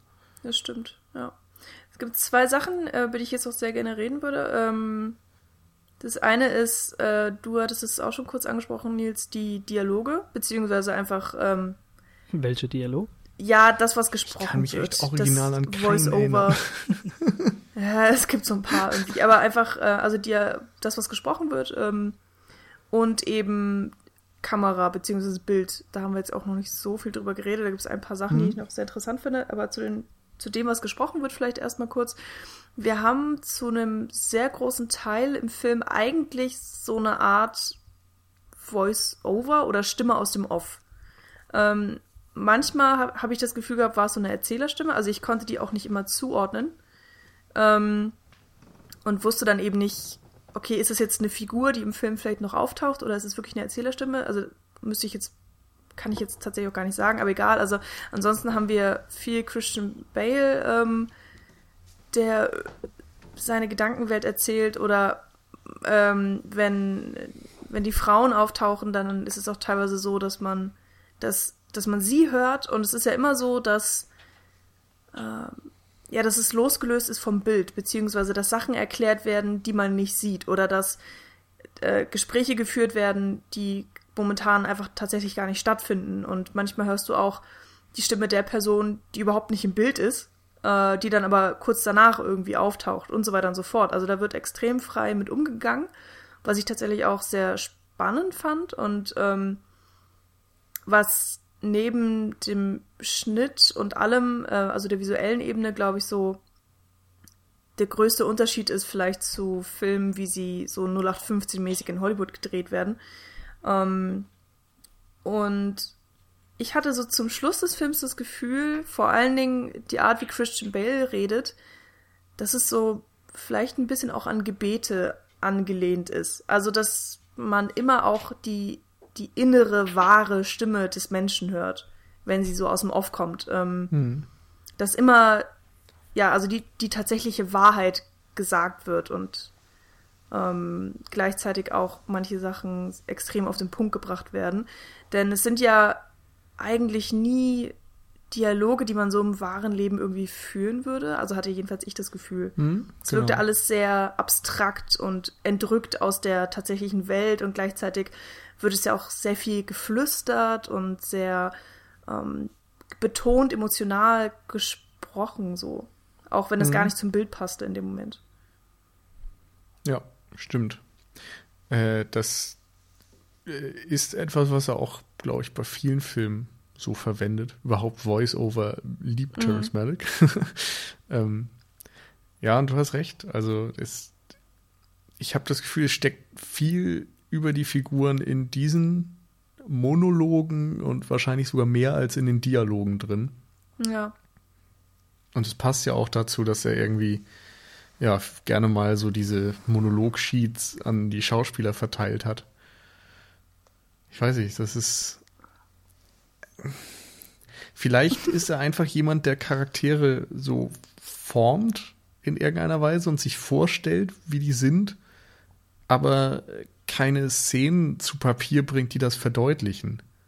Hm. Also wo, so wie man jetzt irgendwie das ist noch bei im besten Fall sehr sehr positiv ausgedrückt. ja, ja, ich meine, man kann es natürlich auch einfach äh, ja, vielleicht scheitert er auch einfach, vielleicht kann er es nicht. Ich weiß es nicht. Vielleicht geht es ihm auch gar nicht darum. Ja, das ist eben Charaktere das, was ich eher glaube. Aber, ich weiß es nicht. Also ich glaube eben, er, er macht sich schon Gedanken darum, was eine Figur fühlt und, und mhm. denkt, aber mhm. es ist ihm irgendwie zu, was weiß ich, er, er möchte es also, halt nicht herkömmlich machen, so was weiß ich, mhm. wie beim äh, The Dark Knight, dass der Joker irgendwie ja, klar, Geld verbrennt, um zu zeigen, dass es ihm nicht um Geld geht oder so und dass es also äh, irgendwie Anarchist ist. Also da sind ja immer Handlungen letztendlich ein Motor dafür, die die Gefühlswelt oder Charaktereigenschaften auszudrücken. Mhm. Ähm, dass es für ihn von Bedeutsamkeit ist, was seine Charaktere fühlen um, und das auch irgendwie kompetent herüberzubringen, ähm, das siehst du an jeder Kameraeinstellung. Also wir haben ja, ja schon auch gesagt, dass sie sehr, sehr frei ist, sehr entpersonalisiert, ihn oftmals einfach nur be begleitet, in irgendeine Richtung ab, äh, abdriftet, die, die er vielleicht gerade gar nicht geht und auf einmal in irgendeiner anderen Einstellung wieder mündet. Und das ist alles sehr, sehr frei und ähm, das fängt eben auch seine Psyche so sehr, sehr gut auf und wie er sich fühlt. Und er weiß nicht wirklich so hin, wohin, wohin mit sich in dieser Welt. Und ähm, das zeigt dann jeder Kameraeinstellung, dass er das sehr, sehr gut kann. Also eine eine glaubwürdige ja, Charakterpsyche auf die Leinwand bannen. Das, das, äh, das will ich ihm gar nicht unterstellen, dass er da äh, keine Fähigkeiten dazu hat. Hm. Nee, ich ja, meine auch mehr so, um äh, dass eventuell die Fähigkeit fehlt, diese prägnanten Szenen zu Papier zu bringen, die hm. Charaktereigenschaften deutlich machen anhand von Handlungen oder so. Hm. Also das so deutlich zu übersetzen, und zwar nicht durch Bildsprache, sondern eben durch ja, Handlung, Dialoge. Mhm. Aber äh, ja, weil er halt generell keine Handlungen, keine Dialoge im herkömmlichen Sinne verwendet, ist das auch alles schwer zu beurteilen mhm. und nicht unbedingt zielführend. Aber ja, du hast die Kamera angesprochen, da können wir noch mal ein bisschen ah, bleiben. Kurz. Ja, sorry. ähm, ich hatte tatsächlich, was die Dialoge angeht, ähm, ich habe dieses Flüstern angesprochen und es ist, äh, es geht tatsächlich noch so ein bisschen weiter, weil ähm, mit dem Sounddesign auch sehr gespielt wird. Also manchmal wird, wenn, wenn eben die Stimme nicht aus dem Off kommt, sondern ähm, tatsächlich halt innerhalb der Szene geredet wird. Äh, zum Beispiel fällt mir jetzt gerade ein, wenn ganz am Ende äh, Natalie Portman ähm, erzählt, dass sie schwanger ist und dann, dann, weint sie ja so ganz schlimm und dann redet sie auch mit, mit ihm. Ähm, da wird manchmal dann die Lautstärke ihres äh, von dem, was sie redet, wird halt so hochgedreht oder weggedreht und dann hört man manchmal den Anfang des Satzes gar nicht und es, also da hm. spielt er ja irgendwie sehr viel mit rum. Und das war tatsächlich für mich sehr anstrengend, weil ich, ich habe nicht so die besten Lautsprecher an meinem Fernseher, beziehungsweise ich habe halt keine Anlage. Ich habe halt wirklich nur das, was mein Fernseher so hergibt. Und ähm, dann haben die teilweise auch noch genuschelt. Also bei bei Kate Blanchett zum Beispiel, wenn sie, wenn ihre Stimme aus dem Off kommt, war ich das manchmal extrem schwer zu verstehen. Ich habe mir irgendwann echt Untertitel angemacht, damit ich den ganzen Quatsch verstehen kann. Und ähm, das hat mich sehr geärgert, weil ich das Gefühl hatte, ich habe den Film nicht so wahrgenommen, wie er gedacht war. Ähm, ich weiß jetzt nicht, wie es bei euch war, weil also ich, ich habe halt gar nicht mehr auf Dialoge aber... geachtet einfach. Also ich habe auch gar keine Anlage. Ich habe okay. Kleiner Exkurs. Meine Anlage hat nur einen analogen Eingang und mein Fernseher hat nur einen digitalen Ausgang. Insofern ist das nicht so einfach, das zusammenzubringen. Ähm, aber mein Fernseher hat ganz ordentliche Boxen drin, scheinbar. Also es geht auf jeden Fall alles. Mhm. Aber ich habe tatsächlich irgendwann auch nicht mehr auf die Dialoge geachtet. Ich weiß nicht, das, ob das richtig oder falsch war, aber äh, ich habe mich halt einfach versucht, diesem Erlebnis ein bisschen hinzugeben und mhm. alles andere außer Acht gelassen. Ähm, ja, da ich, geht's mir. Sorry. Ähm, du, oder? Ja, ganz kurz. Ich habe halt versucht, auf die Dialoge zu achten, weil ich halt immer die Hoffnung hatte, ähm, dass ich daraus noch was ziehen kann. Also, dass ich ja. mehr Erkenntnis erlange ich halt einfach. Echt, ich habe gesagt, die erste halbe Stunde war so für mich das Beste am Film. Und dann kam, glaube ich, auch diese Szene ähm, mit dem Vater und so weiter zum ersten Mal. Und als da irgendwie deutlich wurde, dass da nicht viel zu holen ist an Narration, habe ich da noch keine mehr gesucht. Ja. Und ja, also Narration so, habe ich auch nicht gesucht. Nee, aber auch dann, danach habe ich halt, ich meine, ich habe Dialogen zugehört und so weiter, habe sie natürlich auch auf mich wirken lassen, aber wie gesagt, die sind jetzt schon wieder alle komplett weg. Mhm. Das war für mich einfach nie der Fokus, sondern das, der Fokus war Kamera und Schnitt und, und Feeling.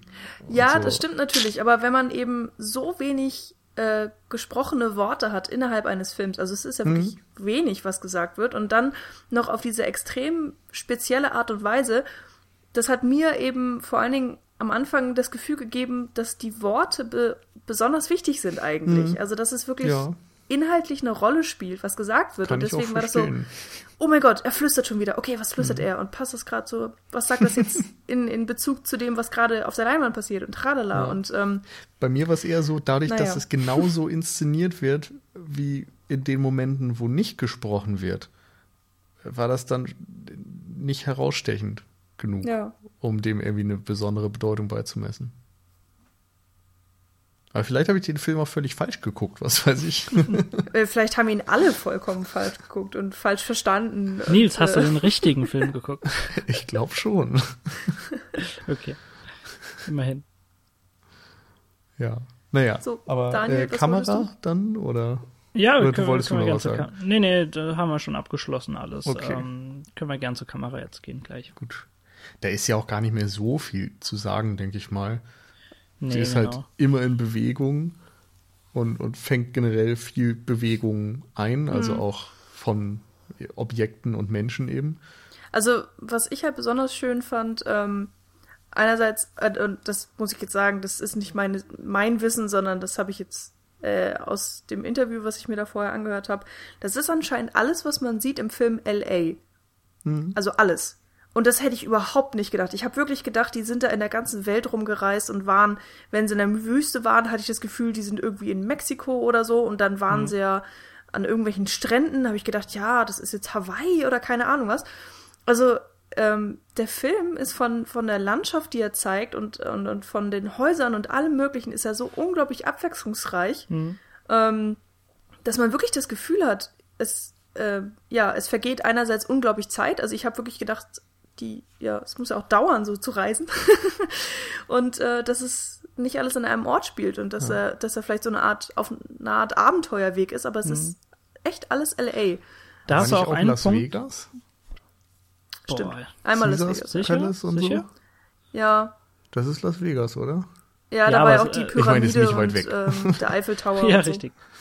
Ähm, aber sei es drum, also da ist sehr, ja. sehr viel, äh, was in, sich in Los Angeles abspielt. Da hast du auch so einen Punkt ausgemacht, der damals einfach so Filmschaffende äh, fasziniert hat von dieser äh, ja, Landschaft in, in Südkalifornien. Also du konntest tatsächlich binnen einer halben, dreiviertel Stunde in jede Himmelsrichtung fahren und konntest in, in der einen Richtung deine Filme in der Karibik aufnehmen, in der anderen hast du deine Western aufgenommen, die Co mhm. ähm, Comedy-Spektakel hast du irgendwie dann vor Ort in der Halle aufgenommen und so weiter. Und ja, ähm, Berge, das ist eben sehr variabel alles, alles dort.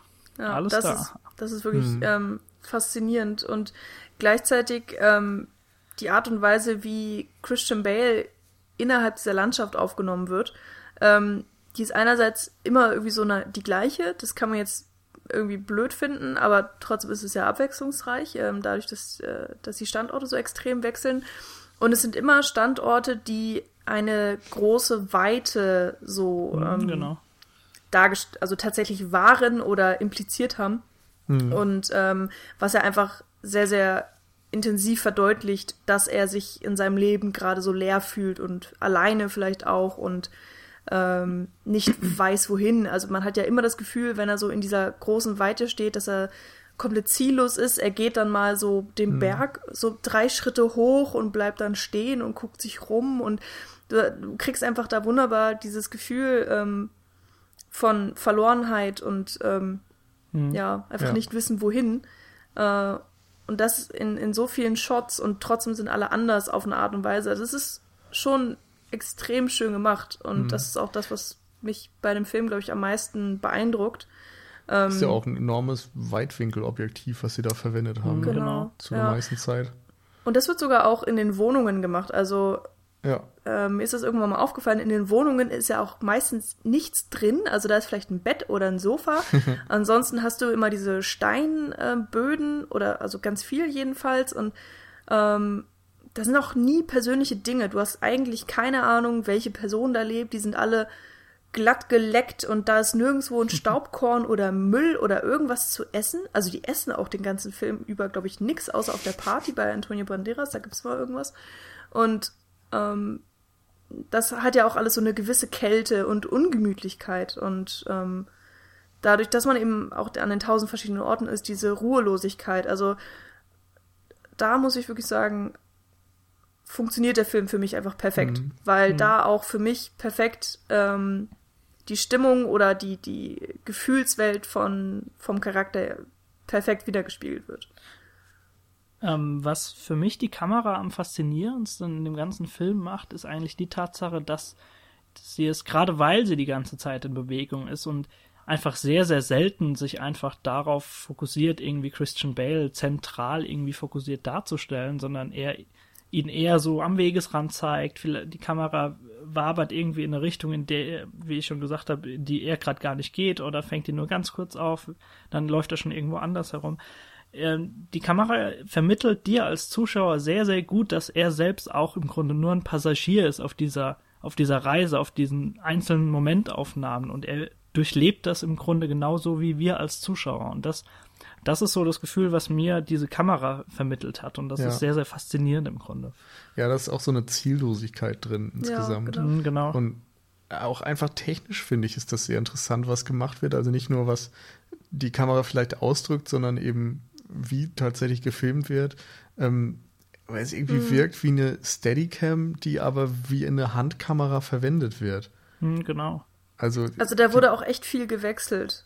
Also man hat, ähm, je nach Szene wurde eine andere Kamera benutzt oder andere ähm, Linsen und so. Also Ja. ähm, das ist schon teilweise ein bisschen wirr. Ja. Also vor allen Dingen in der ersten halben Stunde wechseln die extrem viel rum. Äh, aber es aber funktioniert du hast zumindest, schon. Also, so- also du hast halt keine wackelnden Bilder irgendwie, sondern es, ist, es wirkt sehr klar, darum Steadicam. Ja. Äh, aber äh, die ist eben so sehr in Bewegung und ja, wabert oder was auch immer, wie Mhm. wir es jetzt au- ausgedrückt haben.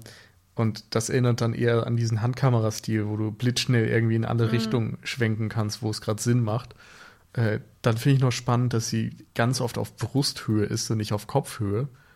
Und Ja, dadurch stimmt. irgendwie auch sehr viel ähm, vom, vom oberen, ja, vom, vom Himmel und, und von, von Dingen, die irgendwie erhöht sind, wahrnimmt. Was immer ganz spannend ist irgendwie. Und auch Mhm. nochmal so ein bisschen die, diese ganze Lehre doppelt. Und sie findet halt auch selten einfach perfekte Einstellungen. Also es ist zwar wunderschön, aber es ist nicht so, dass du da eine klassische Halbnahe hättest oder eine klassische Panoramaaufnahme oder sowas, Ja. sondern ganz oft ist irgendwie so ein Stück Kopf im Bild, aber nicht der ganze und sowas, weil die Figuren eben auch nur, ja, Passagiere sind, hatten wir es, glaube ich, gerade eben genannt. Ähm, sie, sie sind nicht der Fokus. Manchmal ist der Raum der Fokus, manchmal ist Los Angeles der Fokus, manchmal vielleicht einfach irgendeine Stimmung oder sonst etwas. Äh, aber das passt einfach irgendwie alles zusammen. Hm, Also teilweise ist es ja auch echt so, dass die Schauspieler verzerrt dargestellt werden.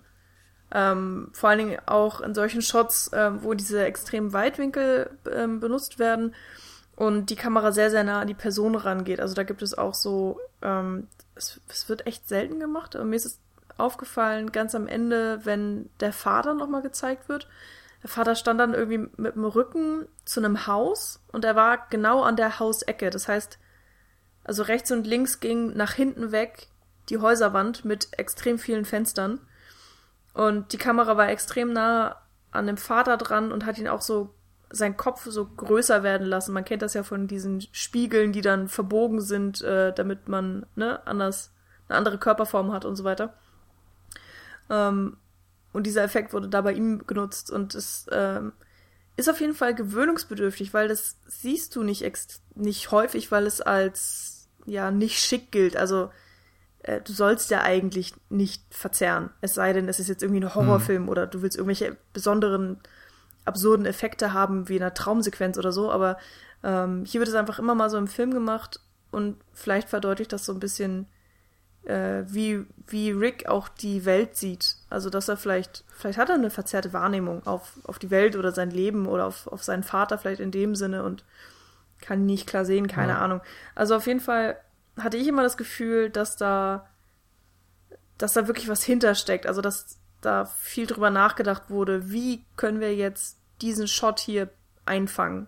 So, wir haben den Vater, wir haben dieses Haus, was machen wir damit? Und ähm, vielleicht haben sie auch einfach total viel rumexperimentiert und äh, dann im Endeffekt im Schneideraum einfach entschieden, oh, das sieht am coolsten aus, das nehmen wir, keine Ahnung. Aber ähm, für mich funktioniert's und, und da mag ich es auch, dass alles nicht gewöhnlich ist. Und ähm, es passt auch zum Film einfach. Mhm. Tja. Tja, was äh, Schlussfazit, Licht und Schatten, wie immer bei Terence Malick? Na, wie immer würde ich nicht sagen. okay, es ist vielleicht sehr weit hergeholt, von mir, viel der zwei Filme gesehen sehr, hat. Sehr viel Licht. ähm, ja, also es ist ein, ein sehr experimenteller Film. Es ist ein Film, der einem irgendwie vor den Kopf stößt, der es einem nicht einfach macht, der vielleicht suggeriert, mehr Inhalt zu haben, als er dann am Ende bietet. Aber es ist eben gleichzeitig eine enorm spannende Erfahrung, die man kaum irgendwo anders bekommen kann. Und es ist irgendwie ein, Terence Malick ist ein einzigartiger Filmemacher und man kann ihn ja auch für viele Dinge kritisieren und hassen und was auch immer. Aber er hat ein Profil. Und oh, das ja. ist mehr als viele andere haben. Und Night of Cups hat eben auch einen sehr, sehr eigenständigen Stil, sehr viel offensichtlich auch, worüber wir diskutieren konnten. Und mir hat es am Ende dann insgesamt trotzdem gefallen. Also, wie gesagt, in den, in den besten Momenten ist Night of Cups ein wahnsinnig guter Film aus meiner Sicht. Er schafft es halt nur einfach nicht, das über die komplette Laufzeit zu sein und ist dann immer mal ein bisschen zagstückt. Ja, ja. fasst es eigentlich ganz gut zusammen. Im Grunde habe ich da auch nichts mehr hinzuzufügen. Michi, willst du noch was sagen? Ja, also, ähm, also ich gebe dir auf jeden Fall auch recht, also ziemlich allem, was du sagtest, Nils. Ähm, ich habe nur das Problem, ja, der hat halt nicht funktioniert und das ärgert mich auch. Ich hätte diesen Film echt gerne gemocht, vor allen Dingen, weil ich Tree of Life mochte. Und ich habe das Gefühl, ich mag tatsächlich Tree of Life von uns allen am meisten. Also jedenfalls damals, als, als wir den im, im Kino gesehen hatten ähm, und wir darüber geredet hatten, ganz frisch, hatte ich das Gefühl, dass, dass äh, ich den vielleicht tatsächlich am, am besten aufgenommen hatte. Und irgendwie habe ich erwartet, dass es jetzt bei Night of Cups wieder genauso ist. Und vor allen Dingen, weil die sich so ähnlich sind, bin ich so verwirrt, dass es nicht so ist. Auf eine Art. Aber am meisten stört mich wirklich dieser Punkt, ähm, dass ich das Gefühl hatte, der wollte zu viel, der hat sich zu viel Zeit genommen, beziehungsweise hat eine zu lange Laufzeit für viel zu wenig irgendwas. Und nur weil er dann schöne Bilder hat und stellenweise interessant ist, rettet ihn das leider für mich nicht. Und ich kann auch nicht sagen, ob ich den jemals eine zweite Chance geben werde.